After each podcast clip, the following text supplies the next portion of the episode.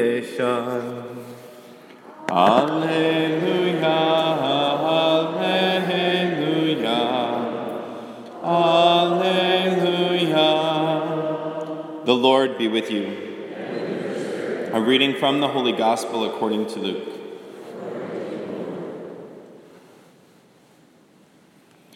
Tax collectors and sinners were all drawing near to listen to Jesus. But the Pharisees and scribes began to complain, saying, This man welcomes sinners and eats with them. So to them he addressed this parable What man among you, having a hundred sheep and losing one of them, would not leave the 99 in the desert and go after the lost one until he finds it. And when he does find it, he sets it on his shoulders with great joy. And upon his arrival home, he calls together his friends and neighbors and says to them, Rejoice with me because I have found my lost sheep. I tell you, in just the same way, there will be more joy in heaven over one sinner who repents than over 99 righteous people who have no need of repentance. Or what woman having ten coins and losing one would not light a lamp and sweep the house, searching carefully until she finds it? And when she does find it, she calls together her friends and neighbors and says to them, Rejoice with me, because I have found the coin that I lost. In just the same way, I tell you, there will be rejoicing among the angels of God over one sinner who repents. Then he said, A man had two sons, and the younger son said to his father, Father, give me the share of your estate that should come to me. So the father divided the property between them. After a few days, the younger son collected all his belongings and set off to a distant country, where he squandered his inheritance on a life of dissipation. When he had freely spent everything, a severe famine struck that country and he found himself in dire need. So he hired himself out to one of the local citizens who sent him to his farm to tend the swine. And he longed to eat his fill of the pods on which the swine fed, but nobody gave him any. Coming to his senses, he thought, How many of my father's hired workers have more than enough food to eat? But here am I, dying from hunger. I shall get up and go to my father, and I shall say to him, Father, I have sinned against heaven and against you. I no longer deserve to be called your son. Treat me as you would treat one of your hired workers. So he got up and went back to his father. While he was still a long way off, his father caught sight of him and was filled with compassion. He ran to his son, embraced him, and kissed him. His son said to him, Father, I have sinned against heaven and against you. I no longer deserve to be called your son. But his father ordered his servants, Quickly bring the finest robe and put it on him. Put a ring on his finger and sandals on his feet. Take the fattened calf and slaughter it. Then let us celebrate with a feast, because this son of mine was dead and has come to life again. He was lost and has been found. Then the celebration began. Now the older son had been out in the field And on his way back, he, as he neared the house, he heard the sound of music and dancing. He called one of the servants and asked what this might mean. The servant said to him, Your brother has returned, and your father has slaughtered the fattened calf because he has him back safe and sound. He became angry, and when he refused to enter the house, his father came out and pleaded with him. He said to his father in reply, Look, all these years I served you as and not once did I disobey your orders. Yet you never gave me even a young goat to feast on with my friends. But when your son returns, who swallowed up your property with prostitutes, for him you, ought, you slaughter the fattened calf. He said to him, My son, you are here with me always. Everything I have is yours. But now we must celebrate and rejoice because your brother was dead and has come to life again. He was lost and has been found. The Gospel of the Lord.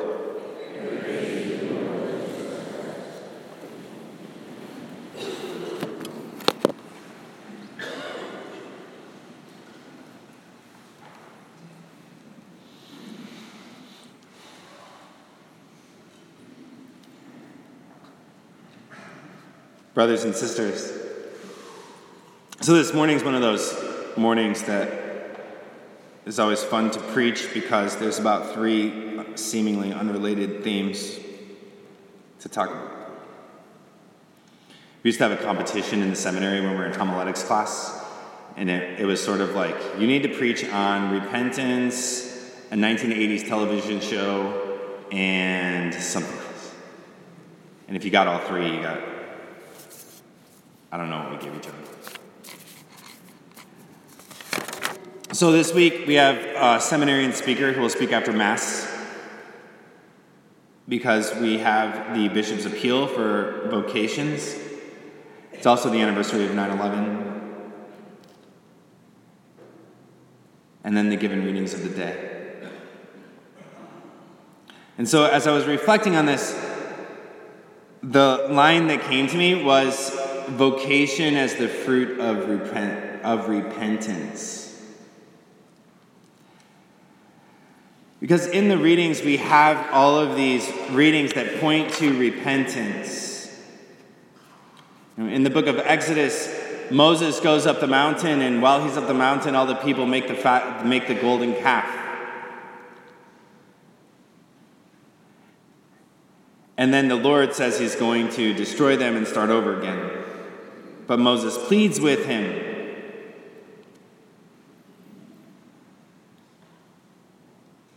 And he says, Why, O Lord, should your wrath blaze up against your own people, whom you brought out of the land of Egypt? As if to say, Lord, you're trying to show these people that you're not like Pharaoh. Why would you destroy them? Because that would make you kind of like Pharaoh. Because the Lord is not like human leaders. The Lord is not like our human father. The Lord is not like our human mother. The Lord is not like our pastors. The Lord is the Lord. He's completely other. He's holy. And when we place ourselves in that narrative, where do we place ourselves? Because oftentimes we are like the people who made the golden calf. Moses goes up the mountain and they think he's going to come back, and then he just doesn't come back. He's up there for a really long time.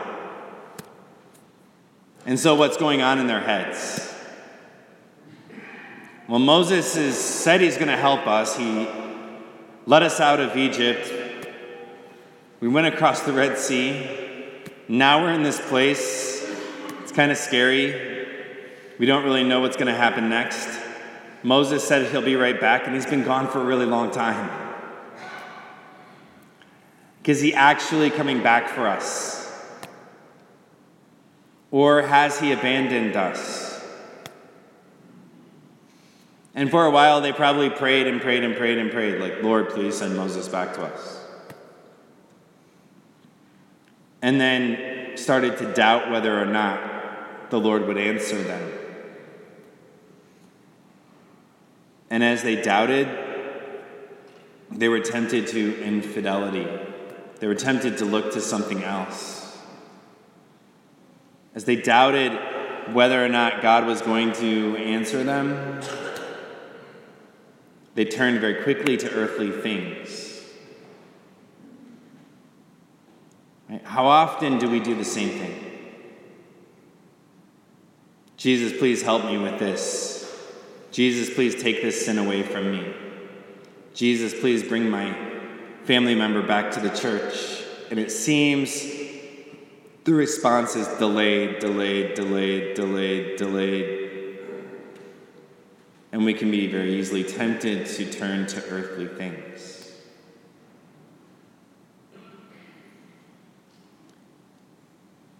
And Moses pleads to the Lord, and the Lord has mercy on them.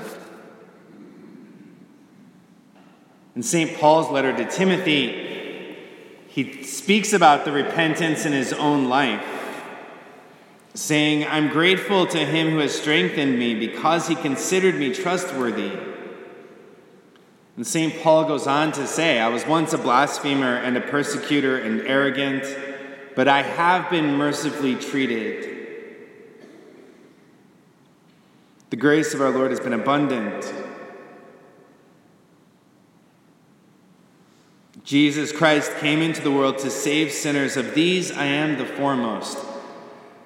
So when St. Paul is writing to Timothy, and Timothy is his young sort of seminarian in many ways, he left Timothy in charge of the church. So Timothy's sort of a young bishop. And St. Paul reminds him of the fact that he has been chosen by the Lord despite all of his shortcomings. And so he goes on to speak of his personal shortcomings. That I was once a sinner and our Lord entered into my life. As I encountered his love, it brought about repentance and conversion. And that's how I became an apostle.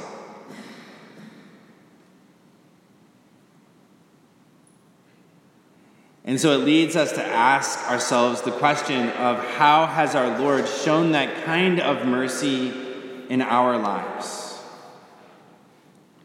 And to reflect more deeply on that. Because we all have been lost. Do we really realize how much our Lord has sought after us in our own lives? Do we believe that He loves us with great passion? That He has zeal for us personally? Because that's the point of the parable of the lost sheep and the parable of the lost coin. Oftentimes, we can fall into this thinking that Jesus, He loves me, but He only really loves me because He has to because he's Jesus. If he was standing right in front of us, he would say, I love you very much. And we would say, Yeah, but you're going to have to, you're God. Does that count? Does that still count?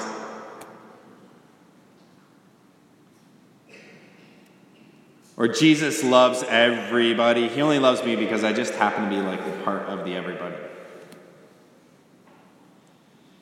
But when he says, Who would leave the 99 to go after the one? He reveals to us that he has great zeal for us personally. Because we are the one, we have been the one. Every time we fall into sin, we are the lost coin. that sort of fell into the grates of the heating duct and nobody can find it for a really long time. And our Lord is the one who sweeps the house, seeking us out.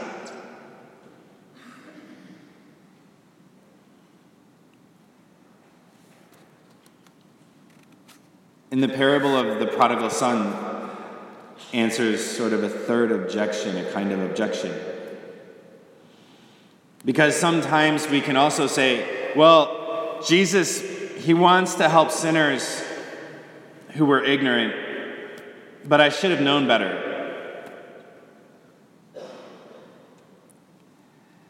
Like, do you realize our Lord loves you even though you're a sinner? Yeah, I mean, maybe the first time, but now I should know better. And so he's really waiting for me to fix myself and get better, get my act together. Once I get my act together, then Jesus will love me. But in this case, there's a son who goes to his father and he says, Father, I want my inheritance right now. He should know better. And he knows full well what he's doing because I'm sure there was some kind of process that they went through. Splitting up the land.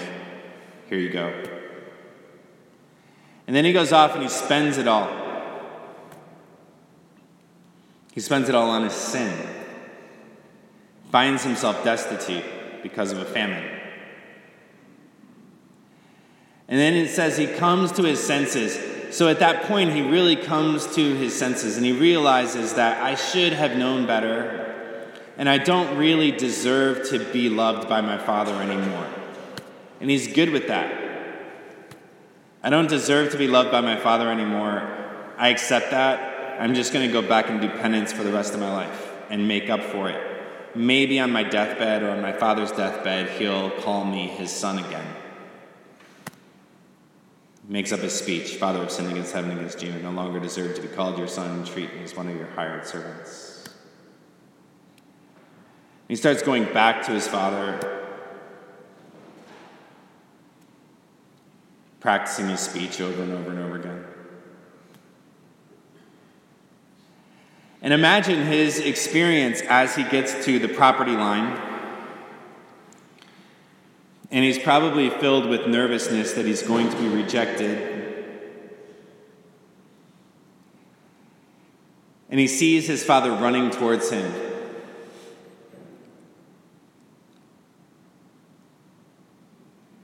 Now, if I was in his shoes, my first thought would be that he's coming to tell me, get the heck off my property. Because I know I don't deserve to be his son anymore. So he sort of takes a deep breath, gets ready to say his speech, and his father gives him a big hug. Probably thinking to himself, what's going on? He's not supposed to be doing this. Father, I've sinned against heaven and against you. I no longer deserve to be called your son. And then the father interrupts him. He clothes him. And he says, Quickly bring the finest robe and put it on him, but a ring on his finger and sandals on his feet. Because this son of mine was dead and has come to life again. This son of mine and when he hears those words, it's so unbelievable that it transforms his heart.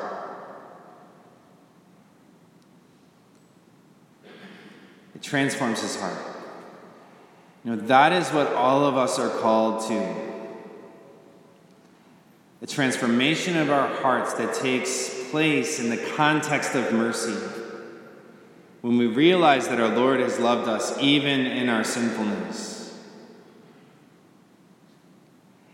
And we're able to finally accept that. You so often we prefer to be the older son.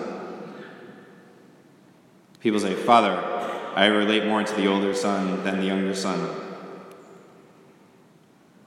My answer is usually, try to be the younger son. Because the older son doesn't repent. The older son is the Pharisee. And he gets angry and he gets jealous.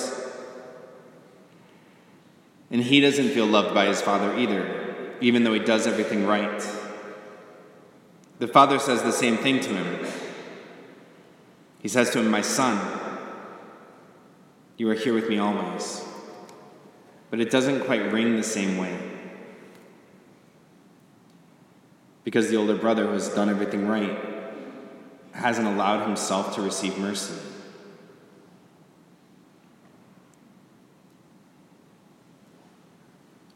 It's that encounter with mercy that leads to repentance. And as with St. Paul, that repentance leads to vocation. And I was reflecting even on my own vocation story and how I have probably been all of these characters in my life. I felt that I was called to be a priest from the time I was very young. And then in college, my time as an infantry officer in the Army, I was running away from our Lord.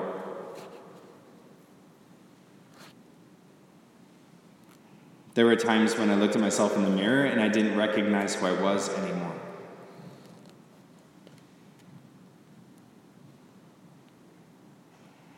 And then over time, as our Lord showed me his mercy, it allowed my own heart to be transformed, which became the font of the zeal I have for my own priesthood.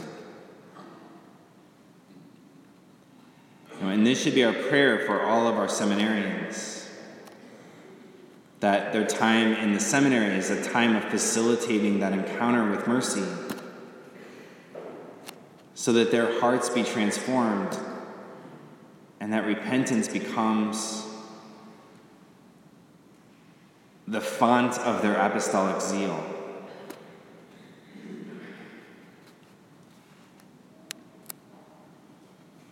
as we reflect today also on 9 11 and how 15 years ago all of our sort of security was rocked.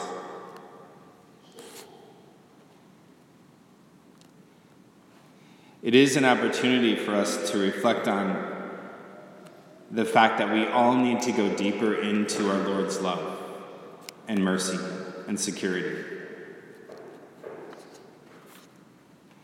It's not a very fruitful exercise for us to try to determine whether that disaster or natural disasters or anything like that are God showing his wrath.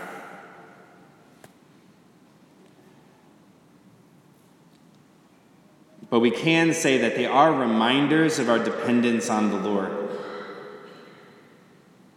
You know, after 9 11, 15 years ago, every church was packed.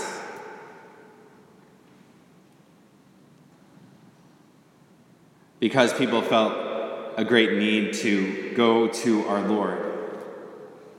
I have no control over my life. I need to give control to Jesus.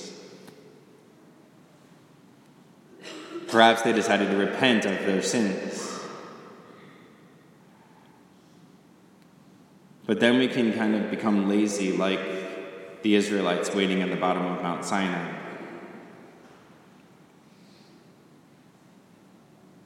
And so this day should also be a reminder to us